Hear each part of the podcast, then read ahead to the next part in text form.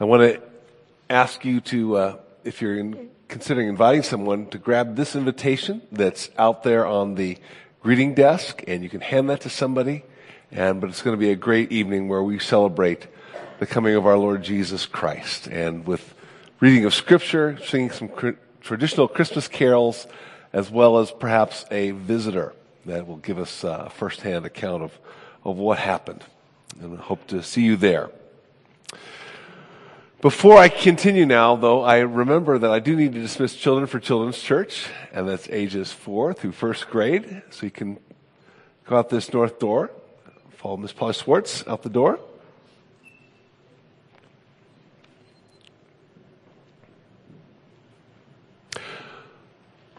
Well, faith is no respecter of age or gender or race. He is an equal opportunity employer.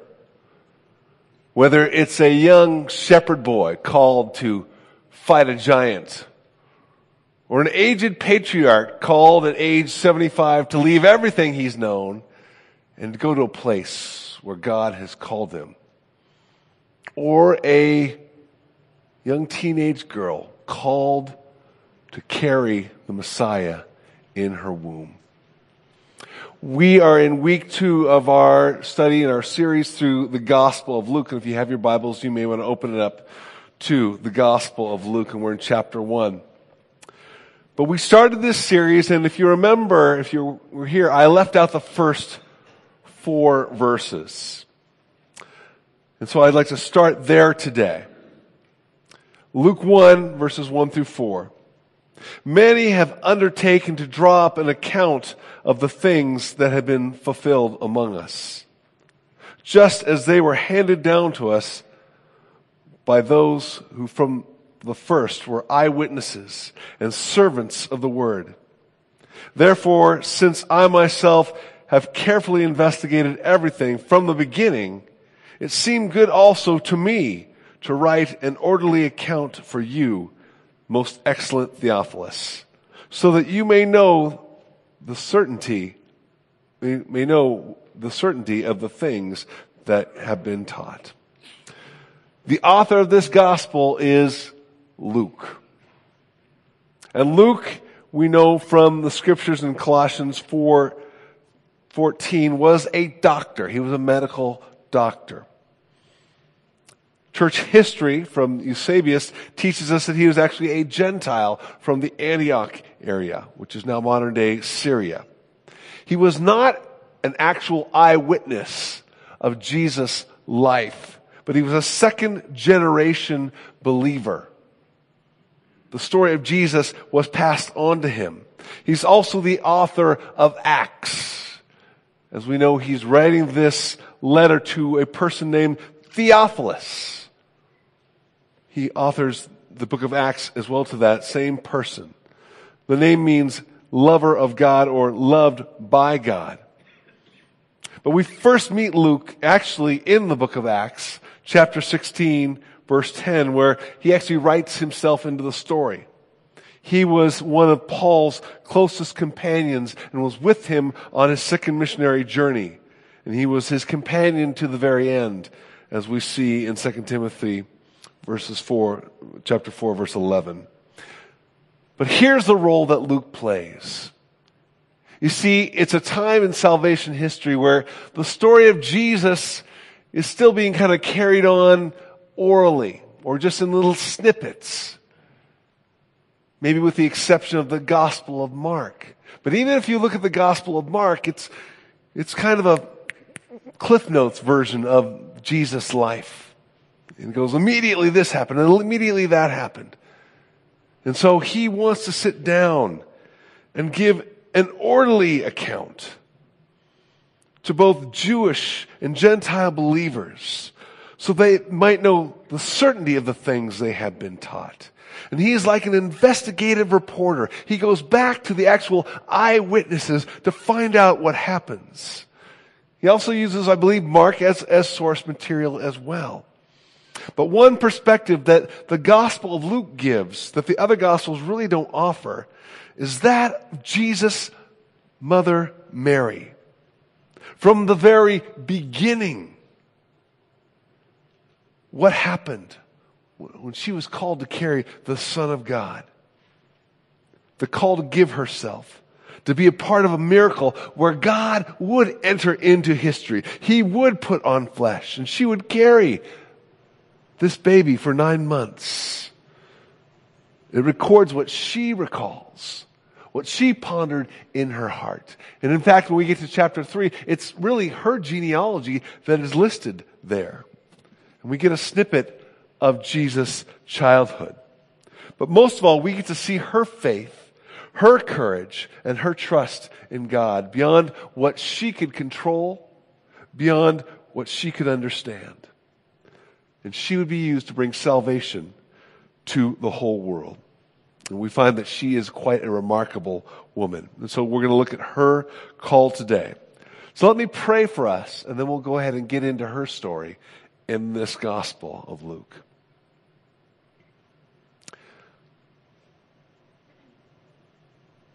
So, Lord, you have put in your word what we need to know.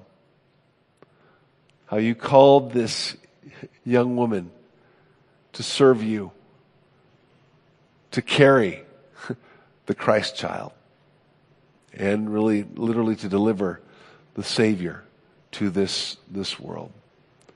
Give us eyes to see, Lord, what you have done in and through Mary and what you want to do in and through us. So illumine our hearts to your word today and help it hit its target in us. And it's in Jesus' name I pray. Amen. So, if you were here last week, remember it's been 400 years since the people of God had heard, have heard from him. The, the prophet Malachi was the last prophet they had heard from. And so God is doing something now after 400 years. He's at work and he engages a couple, an older couple, a priestly couple, Zechariah and Elizabeth. They have been barren for all their life, but now God gives them their own miracle baby. So this is where the story picks up in verse 26.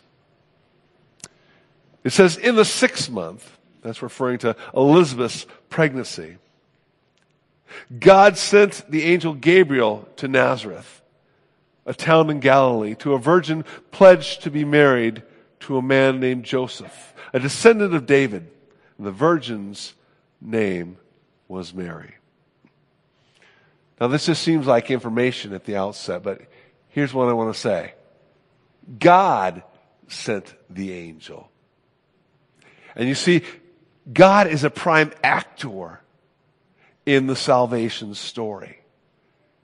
You see, this is no plan of man. This is not something that Mary cooked up, not something that the priest cooked up, not something that there was a, a grand plan from the people of God. In fact, what God is doing is so surprising, so contrary it to how we would go about it. We're still talking about it today. But God is going to enact, enact a rescue mission by inserting himself into history. The creator is going to become part of his creation. And he's going to use human agents to accomplish his purposes, yes. But make no mistake, what needs to happen in this story literally has to be an act of God in order to bring it to fruition. Now, similar to what happened to Zechariah, God sends Gabriel to announce his plans. So at verse 28, it says, The angels went to her and said, Greetings, you who are highly favored. The Lord is with you. Mary was greatly troubled at his words and wondered what kind of greeting this might be. Clearly, Mary's apprehension here is not at the angel's words.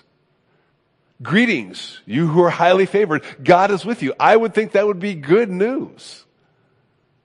But she's so startled by his angelic being.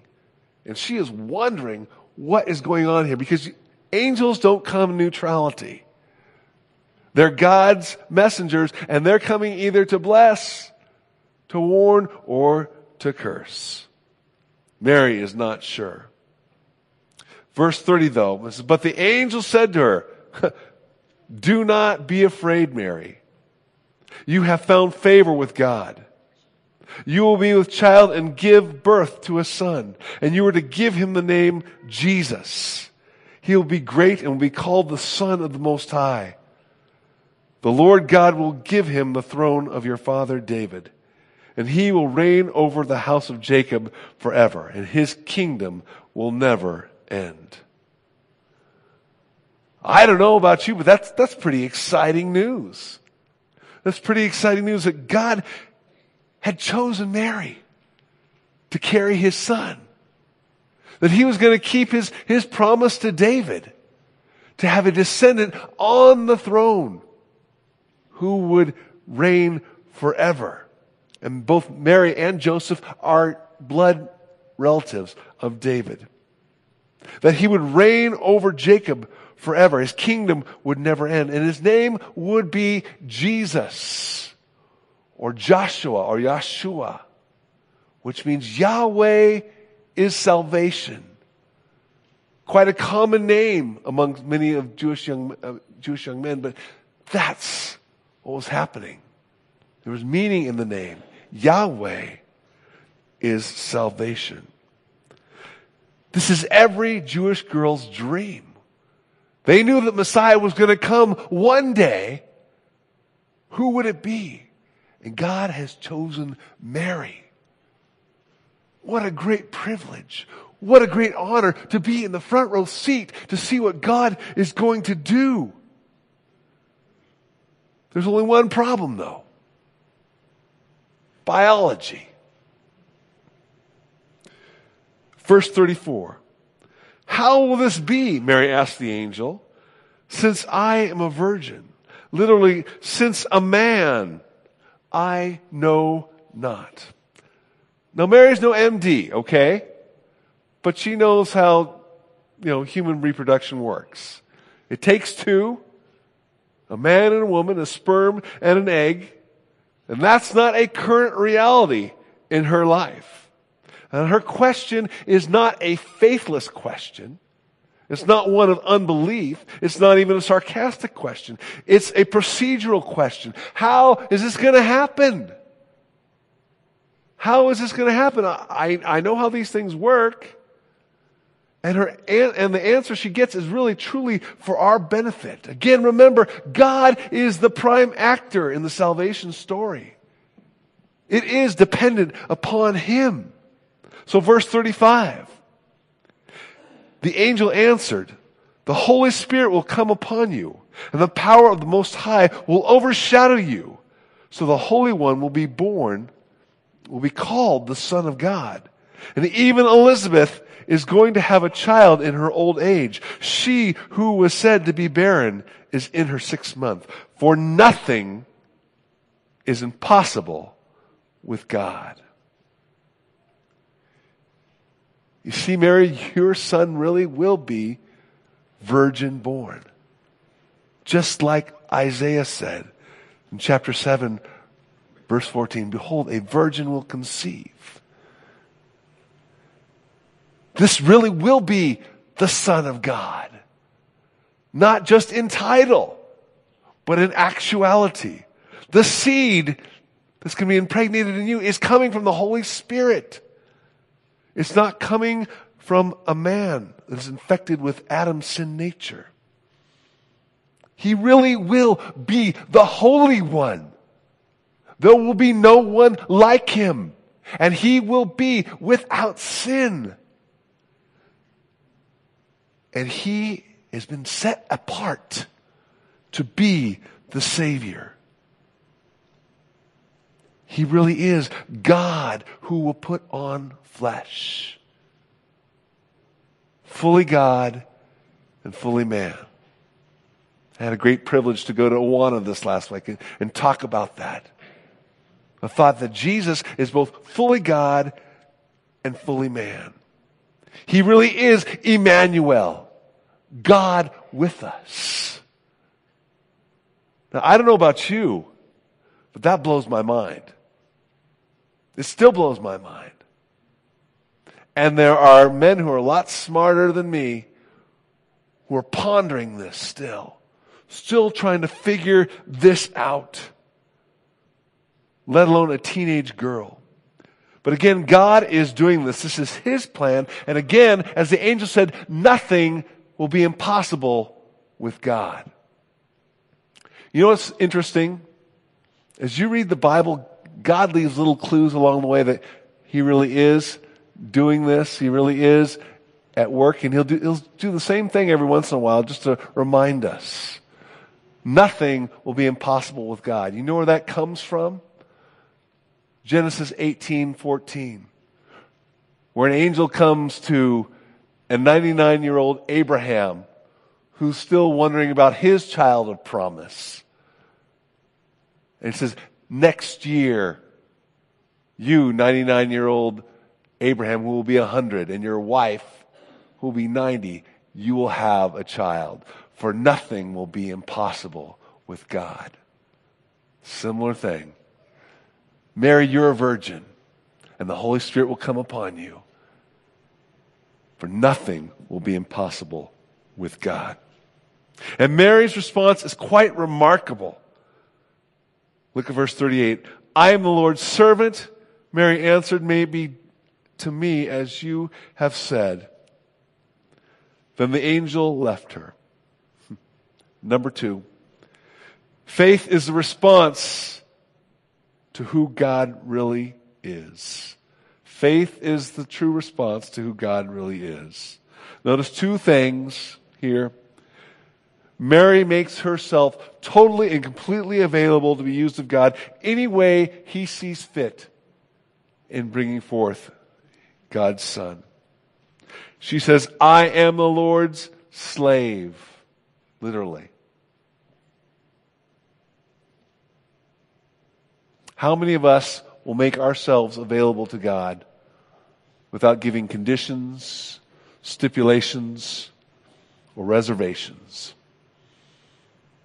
Number two, she does not ask, what about my reputation? Or what about my engagement to Joseph? Or what about my safety? You know, if this is discovered, I could be stoned. She doesn't ask those questions. She's not asking the what about or what if questions. If God is able to impregnate her with his holy seed, he is certainly able to deal with ev- whatever else is coming down the pipeline. And so I ask the question about this for myself, for you. Are we willing to say, let it be done unto me as you have said, without needing all the what abouts or the what ifs questions answered. You see, it is believing in who God fully is, that nothing is impossible with Him. And we can trust Him and that He will meet us if He's called us to do something. Again, Mary demonstrates amazing faith and courage for anyone, let alone a young woman who lives in a world really who's dominated by men. And remember, this all comes in the context of this first chapter. Next to Zechariah, a priest, a learned man who knew God's faithfulness, knew God's past track record, and yet he was hung up on childbearing years. As we look in verses 18 through 20, he says, How can this be? For I am old, so is my wife. But I don't want to be too hard on Zechariah because he went through years of disappointment. Years of disappointment. And his response is probably very human. And here's the truth. In a crux moment, we can respond rightly to the challenge that God puts forward to us. But after a little bit of time, after some time to think about what has just happened, maybe we start to question what we just experienced, what we just said yes to. We start to deal with the what if questions and all the ramifications. And some, and we need someone to support us. And so Mary needs someone to support her, someone to process this with. And God graciously provides Elizabeth. So let me just read what that encounter looked like. Verses 39 through 45. At that time, Mary got ready and hurried to a town in the hill country of Judea, where she entered Zechariah's home and greeted Elizabeth. When Elizabeth heard Mary's greeting, the baby leaped, leaped in her womb, and Elizabeth was filled with the Holy Spirit. In a loud voice, she exclaimed, Blessed are you among women, and blessed is the child you will bear. But why am I so favored that the mother of my Lord should come to me? As soon as the sound of your greeting reached my ears, the baby in my womb leaped for joy. Blessed is she who has believed that what the Lord has said to her will be accomplished. Now, this is the biblical record of, of what is recorded. But I can't help but wonder if there's a little more give and take in that interaction. And I wonder if it might have looked a little something like this.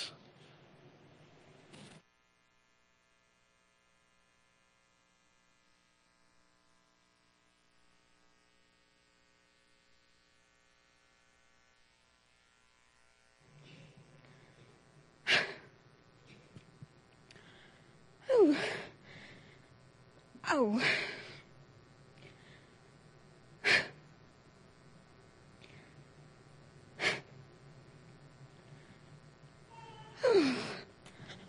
Oh. Oh, Lord have mercy. It is hotter than a cat on a hot tin roof out here. Oh. Oh, now who is that coming for a visit? Oh, I am not in the mood for company. Oh.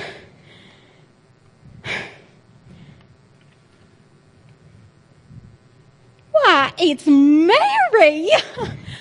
What on God's green earth is she doing out here in the hills? And all alone, too. Oh, my baby is a flipping and a flopping all over the place. What has gotten into this child? Hello, Elizabeth. Mary!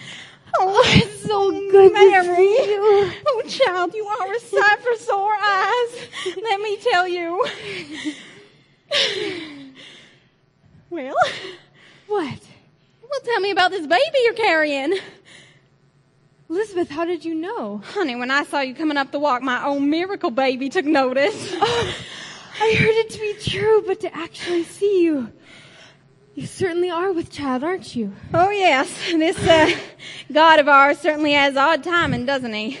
Wait until I nearly have one leg in the grave to bring me this little surprise. you look but- wonderful. Well, I feel fat and uh, younger every day, I must admit. but enough about me. This baby you're carrying's no run of the mill baby now, is it? It's Jehovah's. Oh, the Lord be praised. Hallelujah. Oh, Mary. Well, how'd it come about? An angel. You were visited by an angel I know it's Lord. impossible, Elizabeth, but I speak the truth. Well, tell me, what did he say? You remember? I will never forget it. Well, go on. Yes, he said, Greetings, you who are highly favored. The Lord is with you. Oh my. I think I need to sit down. Yes, of course. All right. Now go on. Ah, yes, well, I was so frightened I could, I could hardly breathe. At first I thought I was dreaming, but then when I realized I wasn't dreaming, I thought maybe I was sick and hallucinating, so I felt my forehead and I Mary, wasn't Mary, hot, honey, so then get I back thought- to the angel. Oh, yes. yes, yes. Um, he said, Do not be afraid, Mary. The Lord is with you. You have found favor with God. You will be with child, and you will give birth to the son. You are to give him the name Jesus. He will be great and will be called the Son of the Most High. His kingdom will never end. His kingdom will never end. Oh my. And then I asked, Well, how will this be? You question an angel of the Lord? Elizabeth, I'm a virgin. How was I to get pregnant? Well, I guess it's a fair question. Well, did he answer? Yes, yes, he said, the Spirit of the Lord will come upon you. Even Elizabeth, your relative. He said my name. The angel of the Lord's in mine. yes, he did. Well, well, what do you say? he said, even Elizabeth, your relative, is going to have a child in her old age, and she who is barren is going to have a child and is in her sixth month. For nothing is impossible with God. Nothing is impossible with God. Oh, Mary, do you realize our whole lives have been a preparation for this moment? I will give birth to a son who will tell the whole world about your son, God's son, our Savior and Deliverer. Oh, Elizabeth, I don't know what to do. Shout his name, child! Praise, be joyful! He has chosen you to bring his son into the world. Yes, but but why me? Honey, when God pours down a blessing, don't stop to ask why. It doesn't feel like much of a blessing. Joseph and I are not yet married. We're only engaged. How are we going to explain this to people, to our parents? Honey, God brought this child into the world. This is his doing. He will be the one to explain it. Elizabeth, how am I to raise this child? What if I do something wrong or teach him something wrong? How can someone like me raise the Son of God?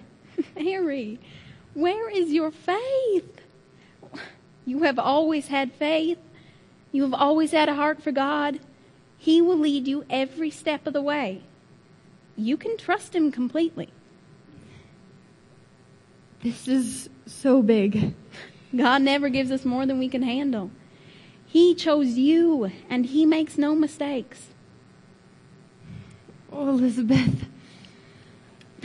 Woo! Well, I am starving. Say, I uh, make us some food, and uh, you'll feel better after you eat. I always do, anyway. Oh, Elizabeth. Dear Elizabeth, you're so believing.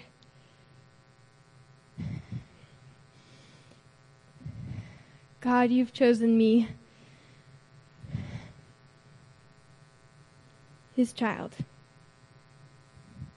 your son.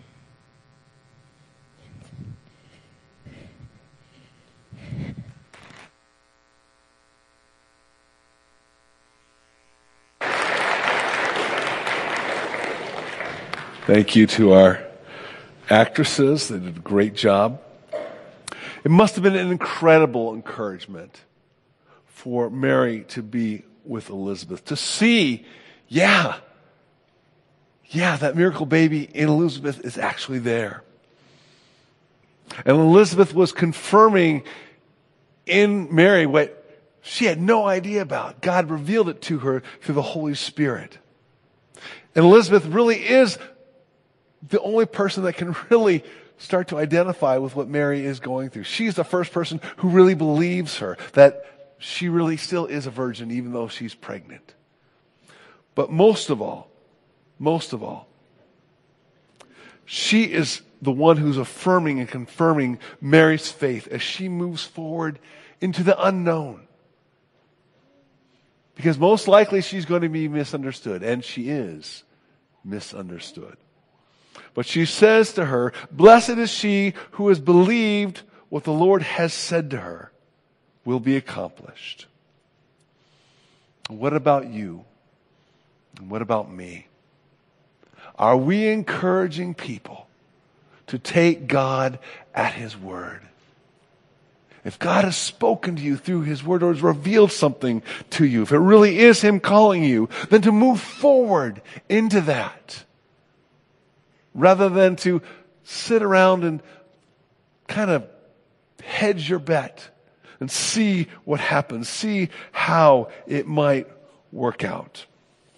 You see, I think sometimes we have this idea that if God is calling us into something, that He's just going to roll out the red carpet and make everything just fall into place with ease. Smooth sailing. That's not always the case. And it's not the case here for Mary and for Joseph, as we know the story, right? He's got to be born in Bethlehem. Mary will go in her ninth month, a 90 mile journey up to Bethlehem. And when they get there, there's no Holiday Inn that has reservations for them. There's no Mayo Clinic that makes a bed available for them. God provides a manger. It's God's provision. But He has a purpose in that provision. Number one, to tell us as He's come to earth that He's not going to exempt Himself from the harshness of this broken world. But number two, to come to the least of these, the lowly, and say, I have come for you. We're not there yet. We're getting too far ahead in the story. But Mary is encouraged by Elizabeth, and her response is worship. Pick it up at verse 46. And Mary said, My soul glorifies the Lord, and my spirit rejoices in God my Savior, for he has been mindful of the humble state of his servant. From now on, all generations will call me blessed, for the mighty one has done great things for me. Holy is his name. His mercy extends to those who fear him from generation to generation. He has performed mighty deeds with his arm. He has scattered those who are proud in their inmost thoughts. He has brought down rulers from their thrones, but has lifted high the humble. He has filled the hungry with good things, but has sent away, sent the rich away empty. He has helped his servant Israel, remembering to be merciful to Abraham, his descendants, and his descendants forever, just as he promised our forefathers. Mary stayed with Elizabeth, Elizabeth for about three months and then returned home. In a world where might makes right, where the golden rule is those who have the gold make the rules, or the strong shall inherit the earth. Mary's praise, her magnificat, if you will, magnifying who God is, prophetically flips this world and its values on its ear. And it starts with herself. Verse 46 My soul glorifies the Lord and my spirit rejoices in God my Savior. Little did she know how true that would be. That the baby that she carried in her womb would indeed be her Savior. To save her not from Rome, but from her own sin.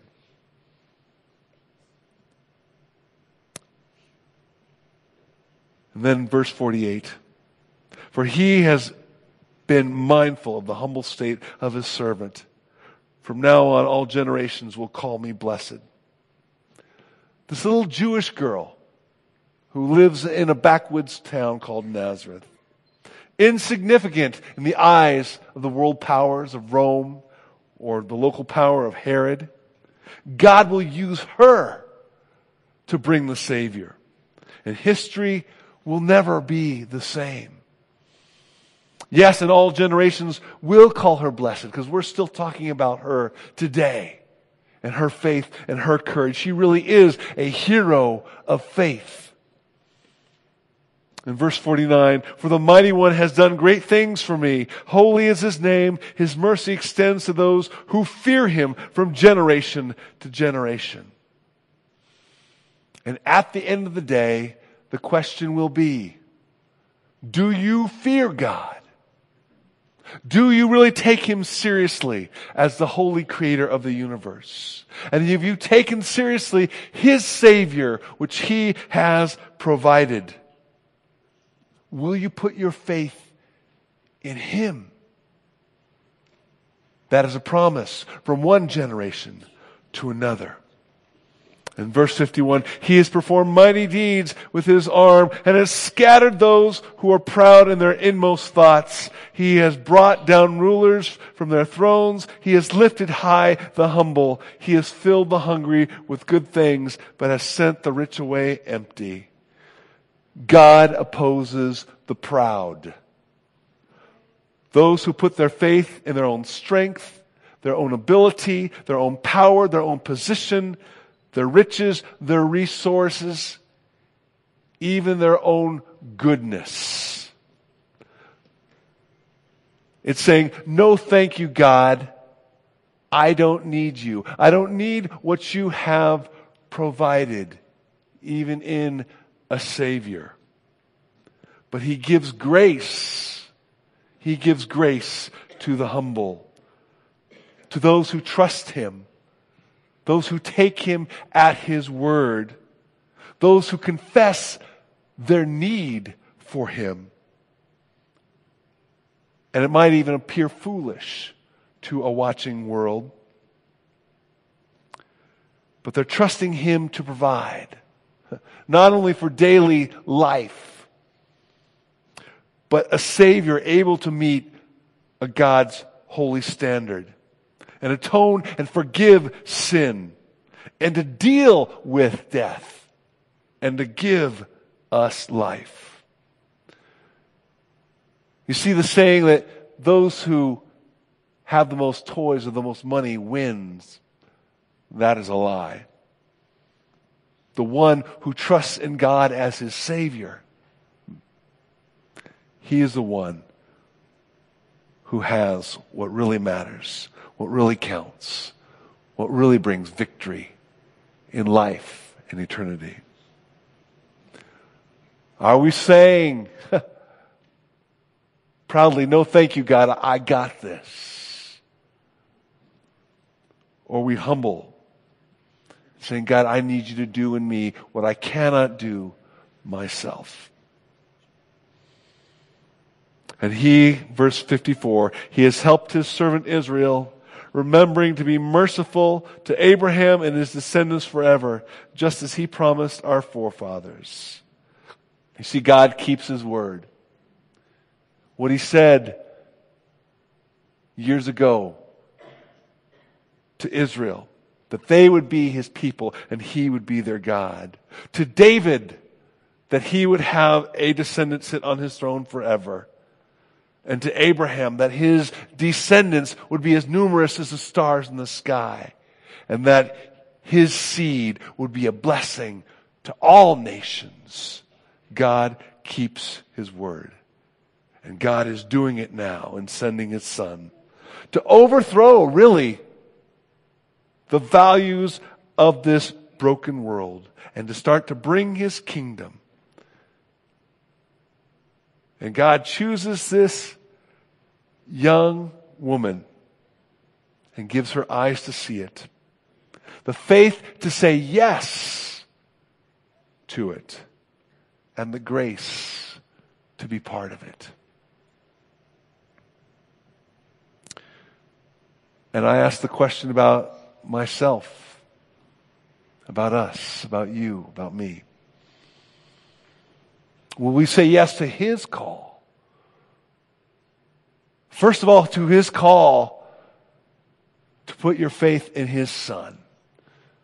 Because He's the only provision. He's the only provision God has given for you to be rightly reconciled to Him, for you to have eternal life for you to become a child of God. And second of all, if you already know Him, are you saying yes to what He might be calling you to do?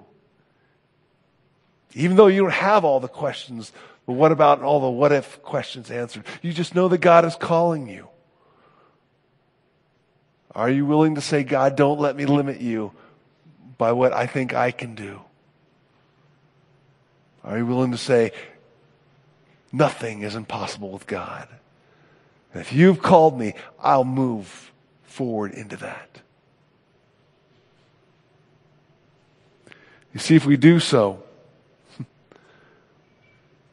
we'll know that nothing is impossible with God because He's the one who's doing it. And He indeed will give us grace to be a part of it. Hmm.